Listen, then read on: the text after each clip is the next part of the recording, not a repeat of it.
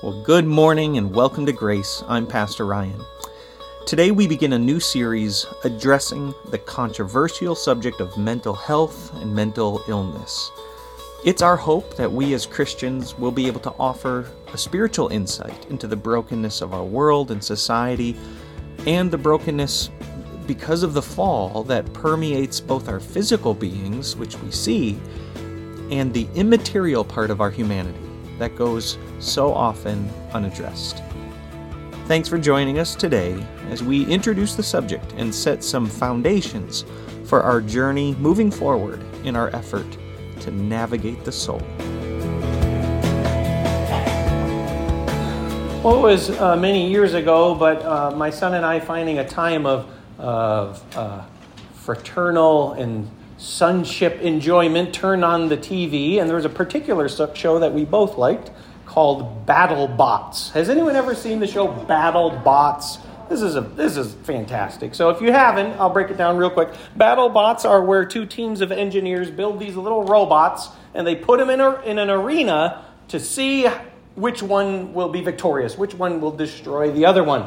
And a lot of times there's sparks and flames and it's very exciting. However, one of the common themes that you'll notice almost in every single bout is that it only takes a little glitch. It only takes a little bit of a break, and the entirety of the mechanism is done. It's done. And these, these battle bots are highly engineered. They have electrical systems and pneumatic systems and mechanical systems and hydraulic systems and kinetic systems.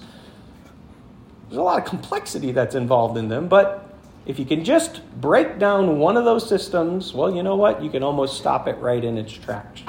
And then you know what happens after this? It's, it's, a, it's a beautiful picture. After that poor little battle bot is all scarred and tattered and can't make its way anymore to fight, you know what happens?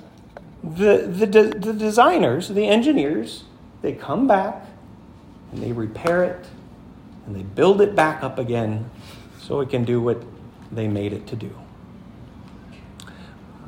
I don't know if you realize this, but you live in an arena.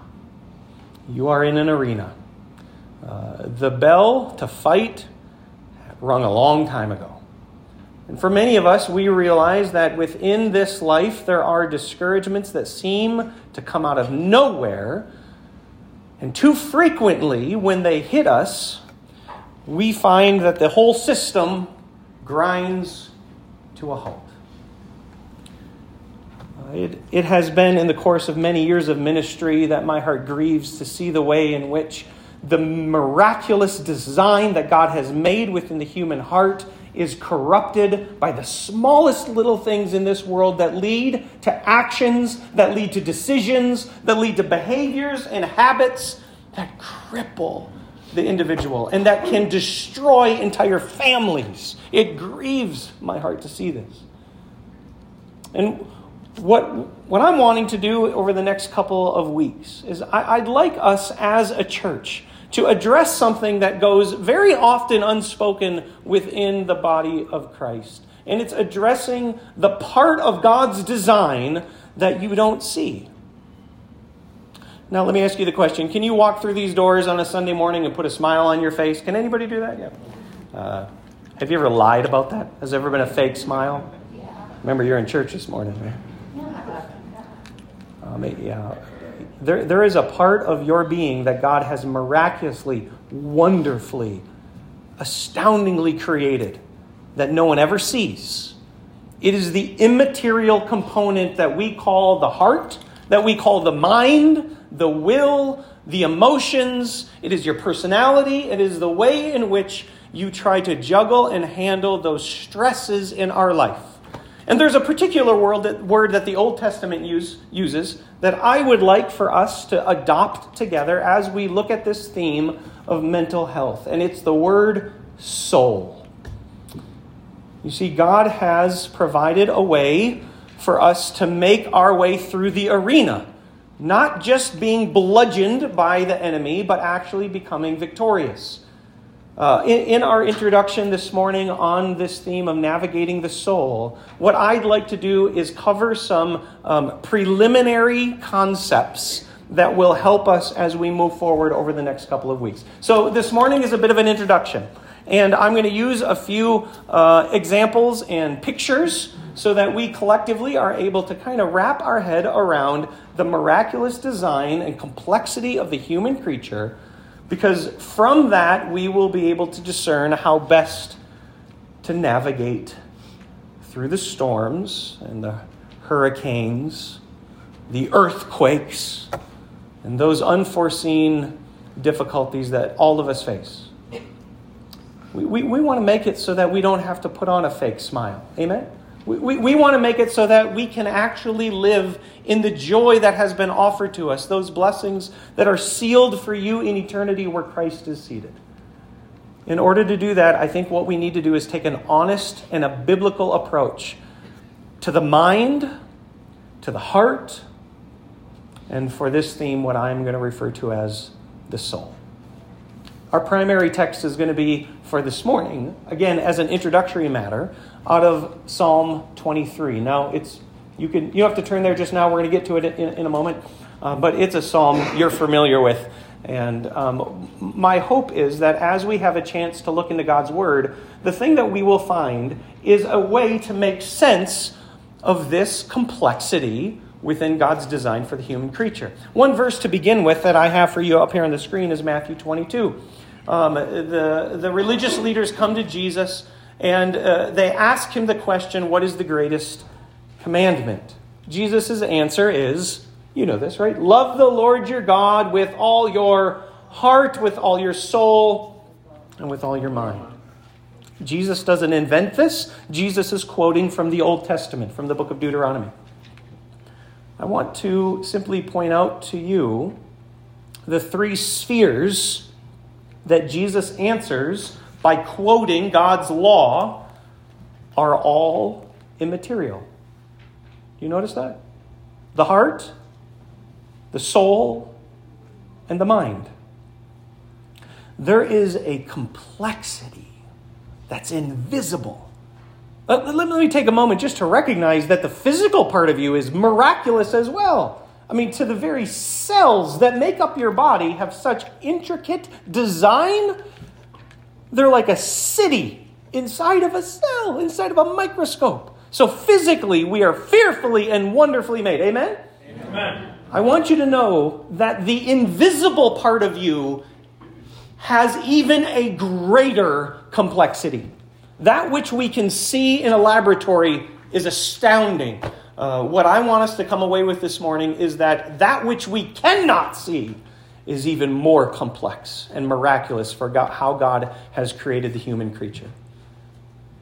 We're going to come back to this verse here in a moment. As we begin, I have uh, your sermon notes this morning have got a lot of information in them. Um, uh, I forget, I think it was Lois this morning as we walked in and she opened the bulletin. She said, Oh, it's going to be a long sermon this morning.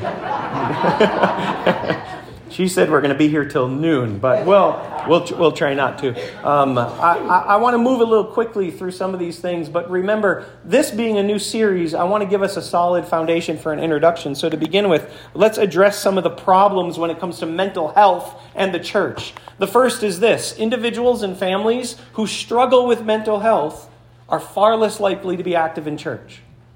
This is statistically proven factual and accurate. In fact, Lifeway Research did a study, quote, Americans who never attend services are least likely to agree that churches welcome those with mental illness. And those who attend weekly see churches as welcoming.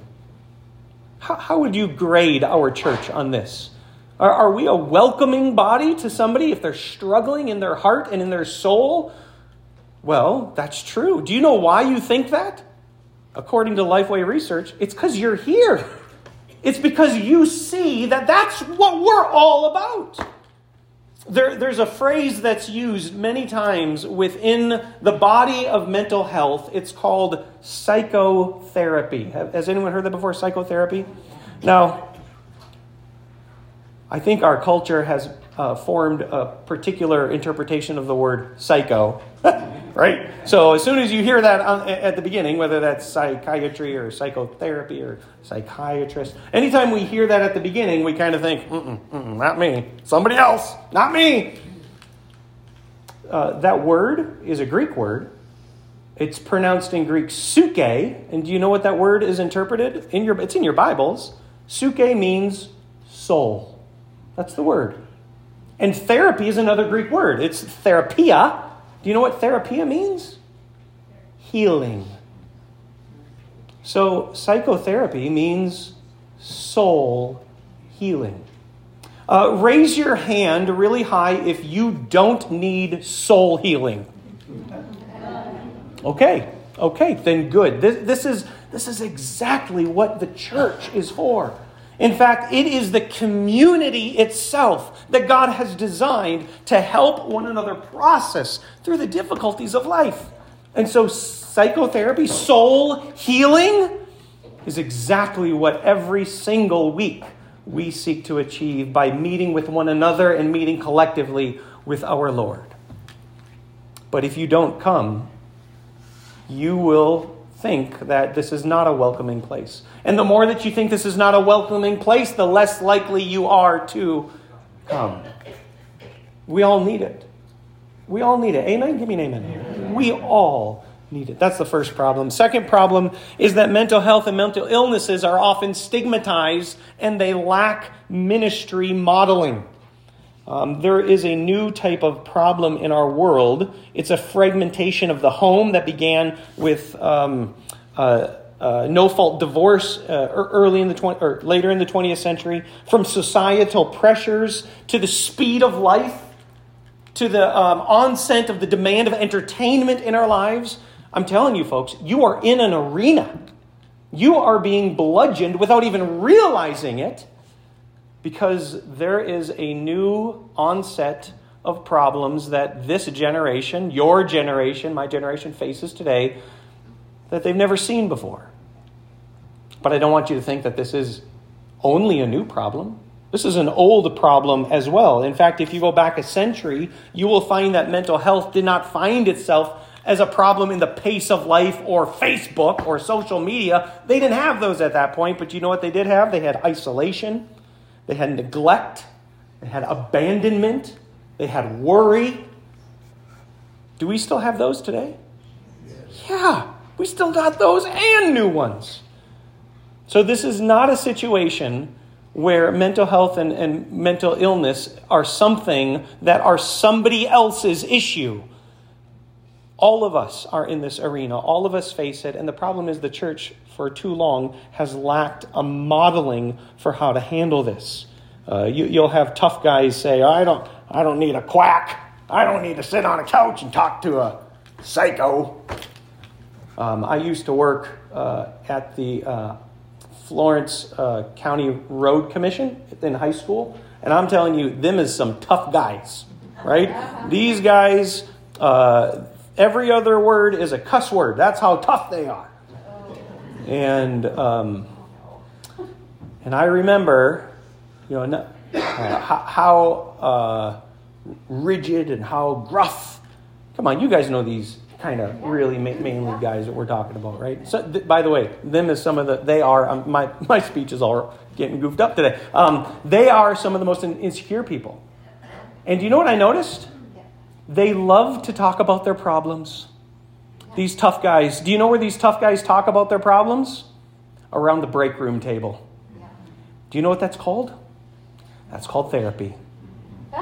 Now, you couldn't convince them that that's therapy, but that's exactly what therapy is. Now, uh, I've been told to give a caveat here. That's the wrong kind of therapy, okay? So, in the same way that you will have guys complaining about their wives and the weather and the Lions or Packers, whoever that may be, um, uh, ladies as well, an error that you could make, not that you couldn't also work at the County Road Commission. Um, but gossip is not the right kind of therapy. Um, comparing yourselves with one another, that's not the right kind of therapy. What I want to simply point out to you is everybody's doing this. Whether they think they're too tough or whether they realize it's actually something I need, everybody Everybody needs this. In fact, if you're here this morning and you say, I don't have any mental issues, uh, that one's called denial. So, so you are you're with us already, whether you want to be or not. All right, lastly, here's the third problem. Societally, in our world, we have adopted mental health treatments that have, by and large, excluded both God and man. That as we have approached a way of trying to handle and heal the soul the world around us has turned to avenues that don't include the designer. If the robot is beat up, understand this it's not going to be able to fix itself. It needs its maker to come and to put its hands on and repair that which is broken. But societally, that's not been the answer. And in many cases, instead of dealing with the root of the soul, we have found that in, in cases that there are drugs that you can take that simply affect the symptoms of the mind. And I want to make sure that this is absolutely clear at the onset. I am not against medicine. I am, I, and, and, if you are in anywhere uh, admitting and having opportunity to speak with a medical health uh, professional or a mental health professional, please talk to your doctors. Talk to those who are clinicians and physicians, because there is a place for that but it is not the first and it is not the root. And that's what I hope for us to be able to look through is to uh, identify and uncover where do we really need to bring back the right answer where society and the world around us has missed it. Not only have they left out God, but in many cases they, they also leave out the complexity and the design of the human, of mankind. And that's what I want us to look at. Um, in the uh, Diagnostic and Statistical Manual for Mental Health Disorders, uh, they have categorized 19 different particular diagnoses that are based upon patterns of behavior. So they're listed here before you. I, uh, you can find this online. Uh, I, I want to sh- share with you that this is what the, the medical community within mental health would recognize as problems, and that somewhere, everybody fits in there somewhere. Uh, but these are the ones to which they would then cause unique and particular forms of treatment. Here's an interesting little characteristic. Do you know that for every single one, every single one, do you know what one of the treatments is? It's talk therapy. Do you know another name for talk therapy? counseling, listening, having a friend. It's just amazing to me the way in which the devil wants to shame us sometimes from the hidden sin that will cause these types of disorders in our lives. I'm not saying always, but many, many times that's where they come from. And do you know what we in our society are tempted to do with our missteps and failures? Do you know what we do with them? we never talk. And we never confess to one another like the scripture asks us to do. And so, what I'd like to do for you, instead of overwhelming you with 19, and I do think that there is some merit behind this, I, and again, without being a clinician, I am not a physician, I am not a mental health expert, I am a lowly, broken pastor that you have opportunity to help fix too. I want to offer to you two categories. Two get categories uh, for mental illness, mental health that I am labeling soul strain. Two types of soul strain. The first is called acute. Acute mental illness, acute, not, not cute like a puppy cute, but acute meaning, meaning identifiable. The definition I'm giving for this is that you have a functional inability to fully process your world. There, there are people, there are individuals who, um, and maybe this has been you at one time as well, where you realize I, I am being affected by this. It, it's affecting me. It's affecting my relationships. It's affecting my productivity. It's affecting the way I sleep. That is acute soul strain. It, it, it's impacting your life right now in ways uh, that can be manifest through our behavior and our decisions. The second category is accumulative soul strain. And I define this as the accumulation of unprocessed life stressors that result in unhelpful and ungodly coping mechanisms. here's what I want you to see. Not everybody has this. Not everybody has acute symptoms. Some people do from time to time. Sometimes it comes, sometimes it goes, sometimes it stays. Um, autism is, is one of these. Sometimes ADHD is one of these that can, can linger and it stays even though you can get it under control. However, even though not everyone has this, everybody has this one. And in order to demonstrate that and illustrate that, I, I want to uh, make a point here. I want to see if I could ask uh, Brother Phil if he will join me up here for a moment for an illustration. Come on, let's get Phil here. don't worry, it's not going to hurt. We're, we're going to have you. Um, we're going to be our sojourner through the one that becomes stand right in the middle for me. He's a Lions fan. Yeah. Let, let me just ask you, just shout out what some of the life stressors are. What would something co- that causes you stress in life be? Infl- Finances. Work, death, grief, health, uh, family. Thank you. That's right. So here's what I want Phil to do. Phil, you're going to represent all of us at some point, and the metaphor here is going to be you're walking through life. So if you could just kind of give us a little walk through life. And what I have over here are a bunch of different examples of problems. Now this one's really a bugger, right? Um, which which one do you think this one would represent? This is COVID. COVID. All right, there you go. This one's COVID. All right, Phil. Here, here's what I'm going to do. I'm going to toss this into his life. Now, did any of you who got COVID, did any of you plan to get COVID? No. It showed up when it showed up, right? So, surprise! right. All right, now next I have a, a basketball. What, what, do we think this one is? What stress? Money. Money. All right, Phil. Good. Let's keep walking. Oh, really? That's no problem here. It's gonna get worse, you know. What's this? Children. Children, family. All right, Phil.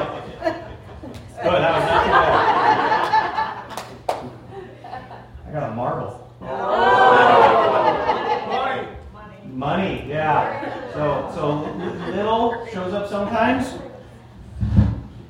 Oh, nice job, Phil. Put in a box. Got an egg. Oh.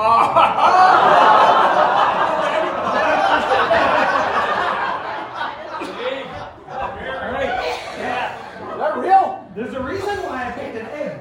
And because uh, one of the points that I come keep walking here. Let's. Uh, one, one of the things I want you to realize is that of the problems in life, sometimes they need to be received differently, right? The, the way you handle a problem of grief is different than how you would handle a financial problem. So here's a unique one, Phil. That's going to take a little bit of extra effort to Wait a minute. catch. Hold on, hang on, hold on. It's coming. One more, just a water balloon.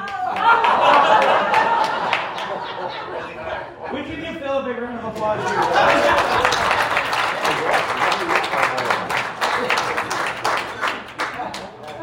I mentioned to Phil that I had Emily hard boil the egg for me last night.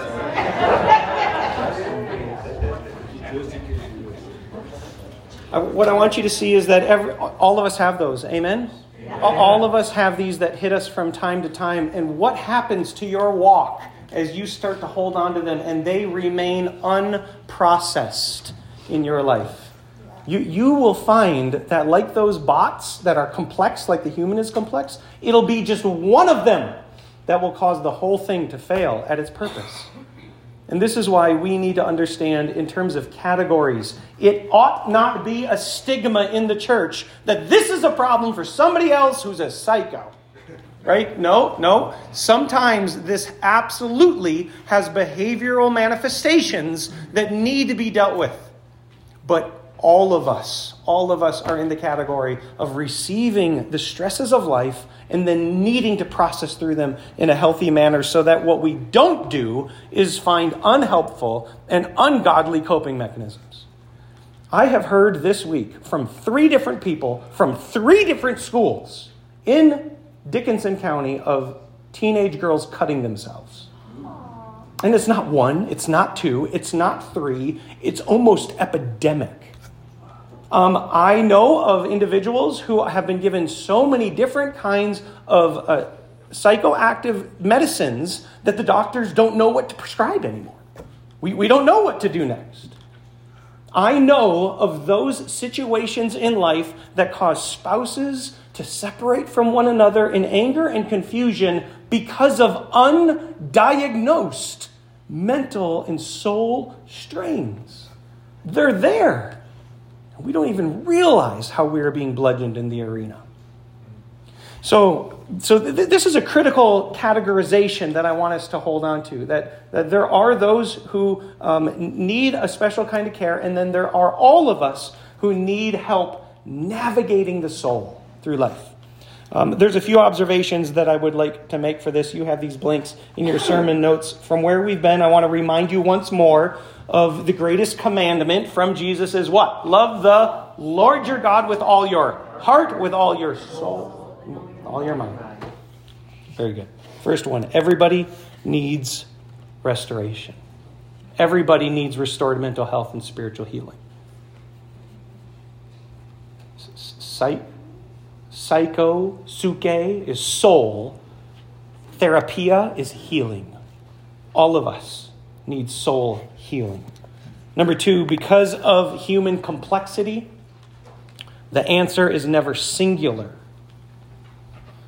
For this, I'm going to ask uh, my choir if they could be helpers for me. So uh, Lois is going to give each of you a, a name tag, and I would like you just to put it right over your head.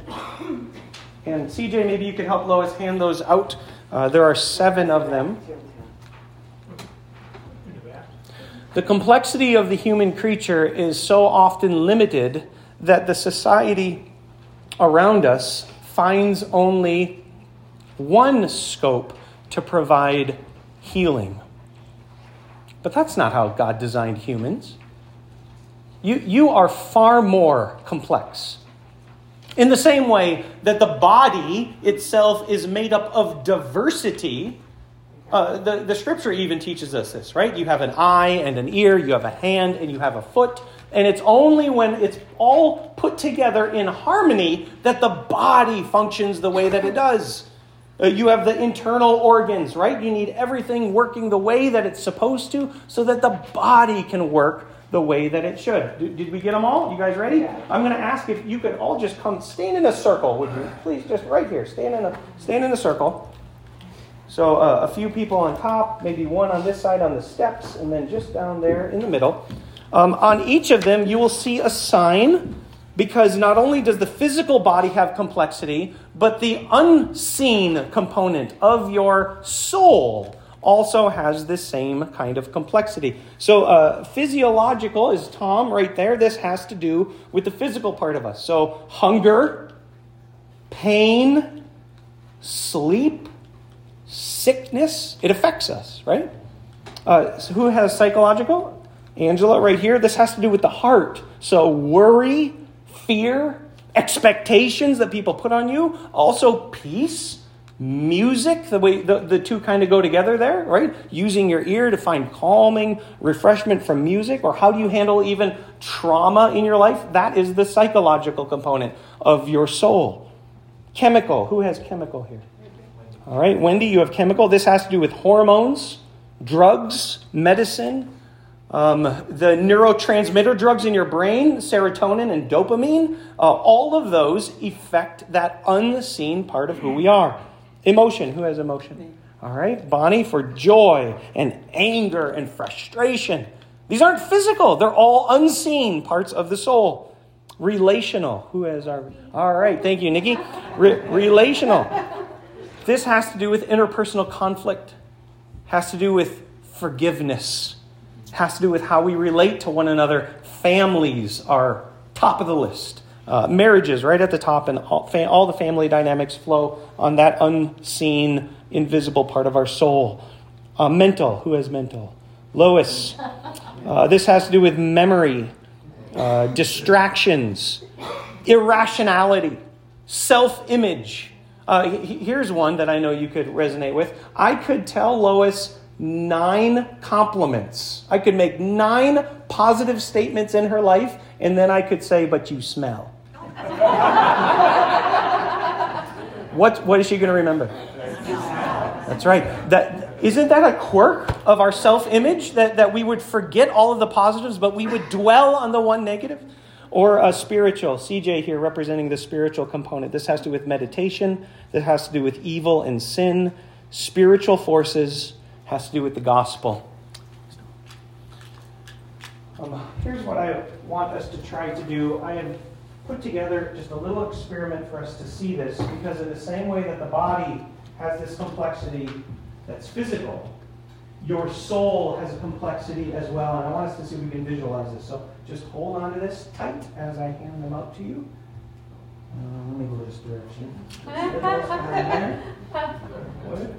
now, I'll just give you, come on down, Bonnie. I'll give you one guest who helped me with this illustration last night.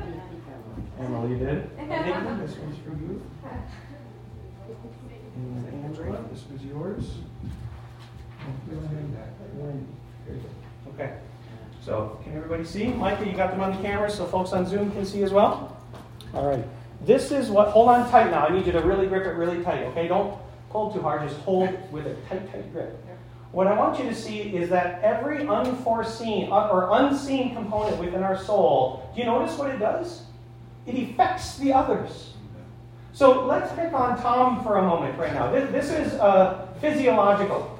Let's say that in Tom's life, work is getting hard and he's not getting the sleep that he should. So, Tom, what I'd like you to do, everybody holds tight, very gently, just start to pull away, and let's see what happens. Do you notice how everybody else moves as well? Go ahead, give it, give it a tug now. You'll see that what has happened is that the spiritual starts to be affected by your sleep. Or let's let's pick on the chemical here with Wendy. Let's say your diet is out of balance. Let's say for whatever it is that those chemicals in your brain are not healthy. All right, Wendy, if you don't mind, give it a little tug. Let's see what else happens here. Notice how the emotional, all the way over here with Bonnie, is being affected. Now, come on, you guys, give a tug here. Let's see. you see what's happening? I want to see if I can offer us one more metaphor here. And so I need a helper. Let me just see who I can get as a helper. Jim, would you be able to help me for a moment? I'm going to squeeze right behind you here. I'm going to give Jim oh, one more sign here. And I'd like you to stand right in the very middle.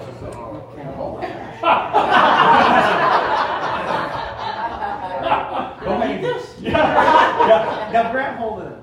Grab hold of them all. Oh, my, my point in showing you this is that the answer for the church, and this has to be something that we all agree and understand is God's design, is that Jesus is not just king over the spiritual. It's not just this one component of my life that he holds control that the answer that we're given is that we put Jesus where? We put him at the center. And then he is the one who now gains sway and control to pull all of these in the right time and in the right order to come into harmony. Is this helpful? You guys? Yes. All right, big round of applause for everybody.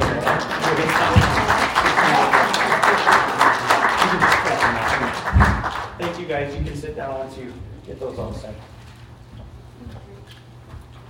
I'll draw your attention here back to our observation number two. Because of human complexity, remember the answer, it's never singular. There, there isn't just one form of treatment, there isn't just one form of therapy that is going to help. It has to be a coalescing around an authority, around a king who will bring order to that which is the unseen part of our soul. Number three is this the answer to soul restoration is only King Jesus' holistic rule. Thank you, Jim, for helping me uh, demonstrate that. Um, I don't know if you also noticed this. Each one of those little cords was color coordinated. Yes. Did you notice Jesus was wearing all of them? Right. The, the picture here is that he is king not only over one spiritual, invisible aspect of my life, but the entirety of my life. And that is the only place where true soul restoration can be found. Um, very quickly, because I know I'm running out of time, um, let's look together at Psalm 23. If you could turn in your Bibles, Psalm 23. I'm going to read through it. You have six blanks there in your sermon notes. I'll put them all up on the screen Um, so we can see how the psalmist helps us understand this exact characteristic and principle that is affecting both the physical, those things we do see, and the immaterial, invisible part of our soul. Psalm 23. What page is that? 787. Page 787 in the Pew Bibles. Verse 1, David writes The Lord is my shepherd. I shall not be in want. He makes me lie down in green pastures. He leads me beside quiet waters. He restores my soul. He guides me in paths of righteousness for his name's sake. Even though I walk through the valley of the shadow of death, I will fear no evil, for you are with me. Your rod and your staff, they comfort me. You prepare a table before me in the presence of my enemies. You anoint my head with oil, my cup overflows. Surely goodness and love will follow me all the days of my life, and I will dwell in the house of the Lord forever. You've heard that before, right? I, would like to draw it in the frame through this lens of positive soul restoration and mental health. Six observations, I'll just list them out for you here, each one connected to a particular uh, observation we can make from this text. If your soul will find restoration, it must come from an all encompassing embrace of, number one, God's control. Uh, look with me back into the text. What is what does he call the Lord? David calls the Lord his shepherd. Out in the field, who's in charge? Shepherd. Shepherd's the boss. Shepherd's in charge. Notice as well all of the um, pronouns used here. He makes me lie down. He leads me. He restores. He guides. I want, I want to give you a warning. Be very careful how much you cling to the claim of Invictus I am the captain of my soul. Holy smoke, man, your boat's going to get lost in the Bermuda Triangle. captain of your soul. Imagine the battle bot thinking it was in charge and not listening to the radio control of the designer. Number one, soul restoration must be found in embracing God's control. Number two has to do with identity. Look with me again in verse three. He says, He guides me in paths of righteousness. Why? Do you see it? For His name's sake. How beautiful is that? God has branded you by the indwelling of His Spirit to call you His. His. So, what this means is what happens to you matters to God. It, it matters. And you need to make sure that He is the one who defines my identity. I belong to Him. Not only is my shepherd to control me, but His name is written on me because the soul has been restored by the indwelling of the Spirit. Number three, you need to embrace His presence. I love in verse 4, he says, Even though I walk through the valley of the shadow of death, a verse we hear many times uh, with uh, uh, bereavement and grief. Notice the response of David says, I won't fear. Uh, de- death is no friendly company. Uh, many, many of you know this. And yet David says, I'm not going to be afraid. Why? Because I have embraced the presence of God. Notice it says in verse 4 I will fear no evil, for you are with me. Now, who thinks I could preach on that for another 15 minutes? Just give me, give me a little credit here. I'm gonna, we're, we're going to go quickly through this, but man, that's a good one. He is with you. Number four, you need to embrace God's promise. This one showing up in verse 5. Look what he has promised to do. He's going to prepare a table before me in the presence of my enemies. Do you know God is for you? Not for you in your sin. He doesn't approve of your sin, but He is for you as His designed creature, for His glory. Man, He's cheering for you because He knows in that design you are best suited to function in a way that brings Him honor and glory. So it takes an embrace of His promise. He promises to anoint his head with oil so that his cup will overflow. Look with me on number five in verse six. This has to do with purpose. Verse six says, Surely goodness and love will follow me. Think about that for a moment. Ever, do you ever go just cruising on one of the lakes in a boat? Right? Maybe you have a pontoon boat or a friend with a pontoon boat, right? get the kids over and just go for a nice little drive on one of these nice days. Well, if you look behind the boat, what do you see? What are those ripples? Yeah, that's, that's what the psalmist here realizes. When I embrace all of God's purpose in my life, do you know what I'll find when I look back? Goodness. Do you know what I'll find when I look back? Love. Surely goodness and love will be in the wake of the trajectory of my life because God has a purpose for me that involves goodness, that involves love. And then lastly, God's security. This one is huge. This one c- connects a little bit to the children's message that we heard this morning as well. Paul, should we put our hope in money? Yes or no? No. Question, church. Do people put their hope in money? Yeah. And a lot of other things. Notice the text tells, tells us here I, I will dwell in the house of the Lord forever. Boy, that valley of the shadow of death, it, it, was, it was rough, but there's a confidence knowing God's presence with David means I am secure in God. Do you see the complexity? Do you see on every sphere of life, the answer is an all encompassing of putting King Jesus at the center? So, what do we do with this? I'm going to wrap it up here. How can you and I uh, go with this challenge for how to address the navigation of the soul? So that we can best honor and glorify God. The, the first has to do with the question how do I navigate the soul? I want to give you three ways. Three ways that you, like a, a, ship out on the water, can make your way and avoid those hurricanes and storms and tornadoes. Number one, um, you don't navigate your soul. Wasn't that mind blowing?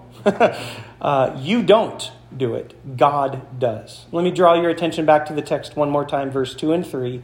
He makes me lie down, He leads me beside, He restores my soul, He guides me. Um, any, any of you uh, men or women ever try to try to drive somewhere and get lost and we're so stubborn you're like i ain't asking for directions i'm gonna get there no honest Christians in church this morning? Yeah. Don't do that with your soul. Don't do that with your soul. You can't. You can't handle it. There, there, there is a brokenness because of the curse on our lives by which you must relinquish the steering wheel or, or the, the ship wheel, whatever metaphor you want. You must relinquish. What, what, Carrie Underwood? What's the song I'm thinking of?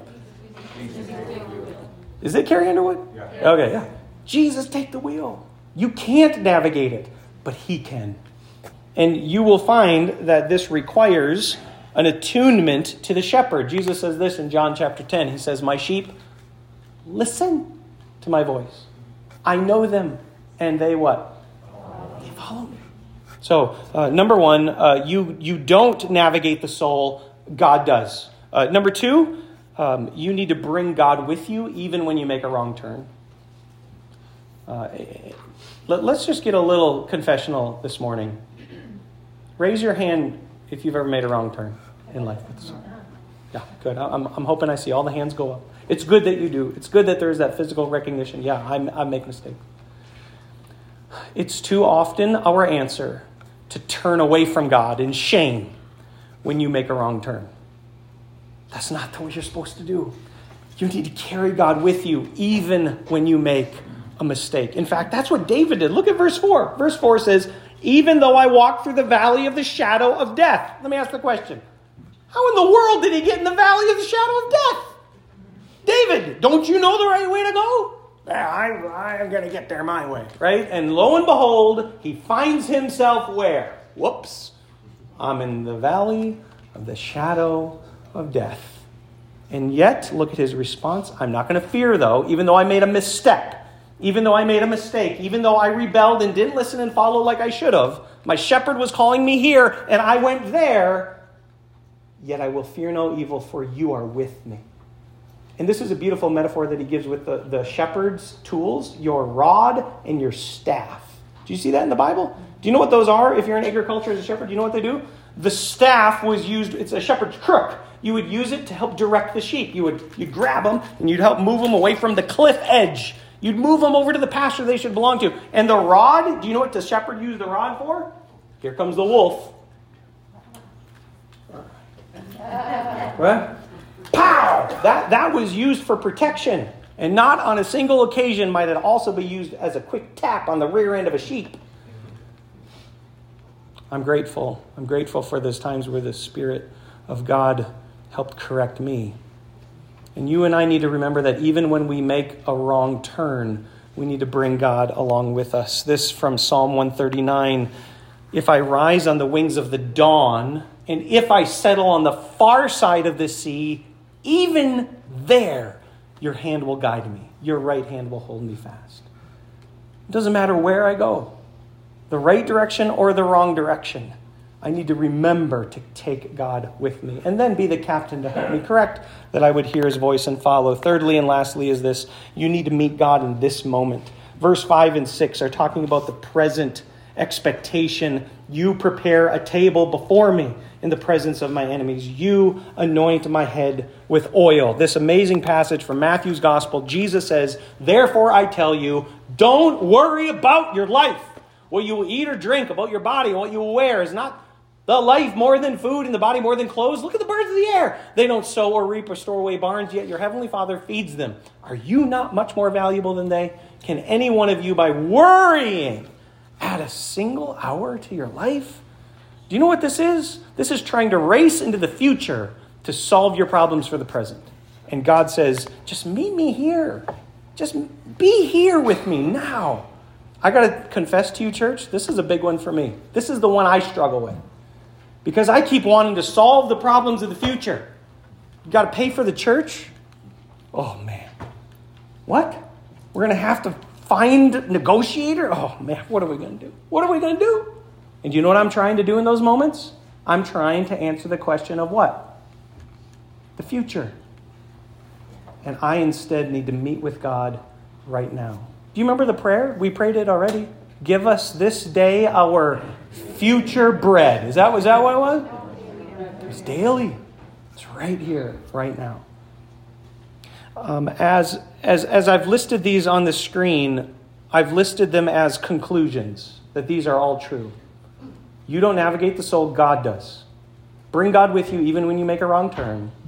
And then meet God in the present, not in the future. Be with Him today, for He has a plan for you today. But applicationally, I want to offer to you some themes by which you can apply these in your life. The first has to do with relationships. Um, I was talking with Emily this week as we were as we were as well just brainstorming over mental health and soul care, navigating the soul. And one of the key convictions that she shared is you, we just need each other. We just need one another. You need a friend. And so, applicationally, for you to find soul healing, it's not going to do you any good to separate. You need to find a friend, a trusted somebody that you can hold to. And that's what the community is all about. That's why we fellowship after our service together. That's what it means to belong to a family. So this means applicationally it's relational. Secondly, has to be holistic in your life. Remember all the different spheres of complexity within the human soul? One answer will not be sufficient. Whatever answer it needs to be has to be all encompassing.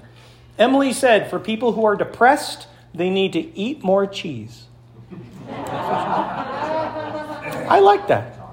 Now, do you see where she's going with that? She, she, she's realizing that, you know what? This, this life is good. There's goodness to be expressed in this life. And sometimes we take the pressures of our world to press upon us, and we forget that taking a nap is awesome.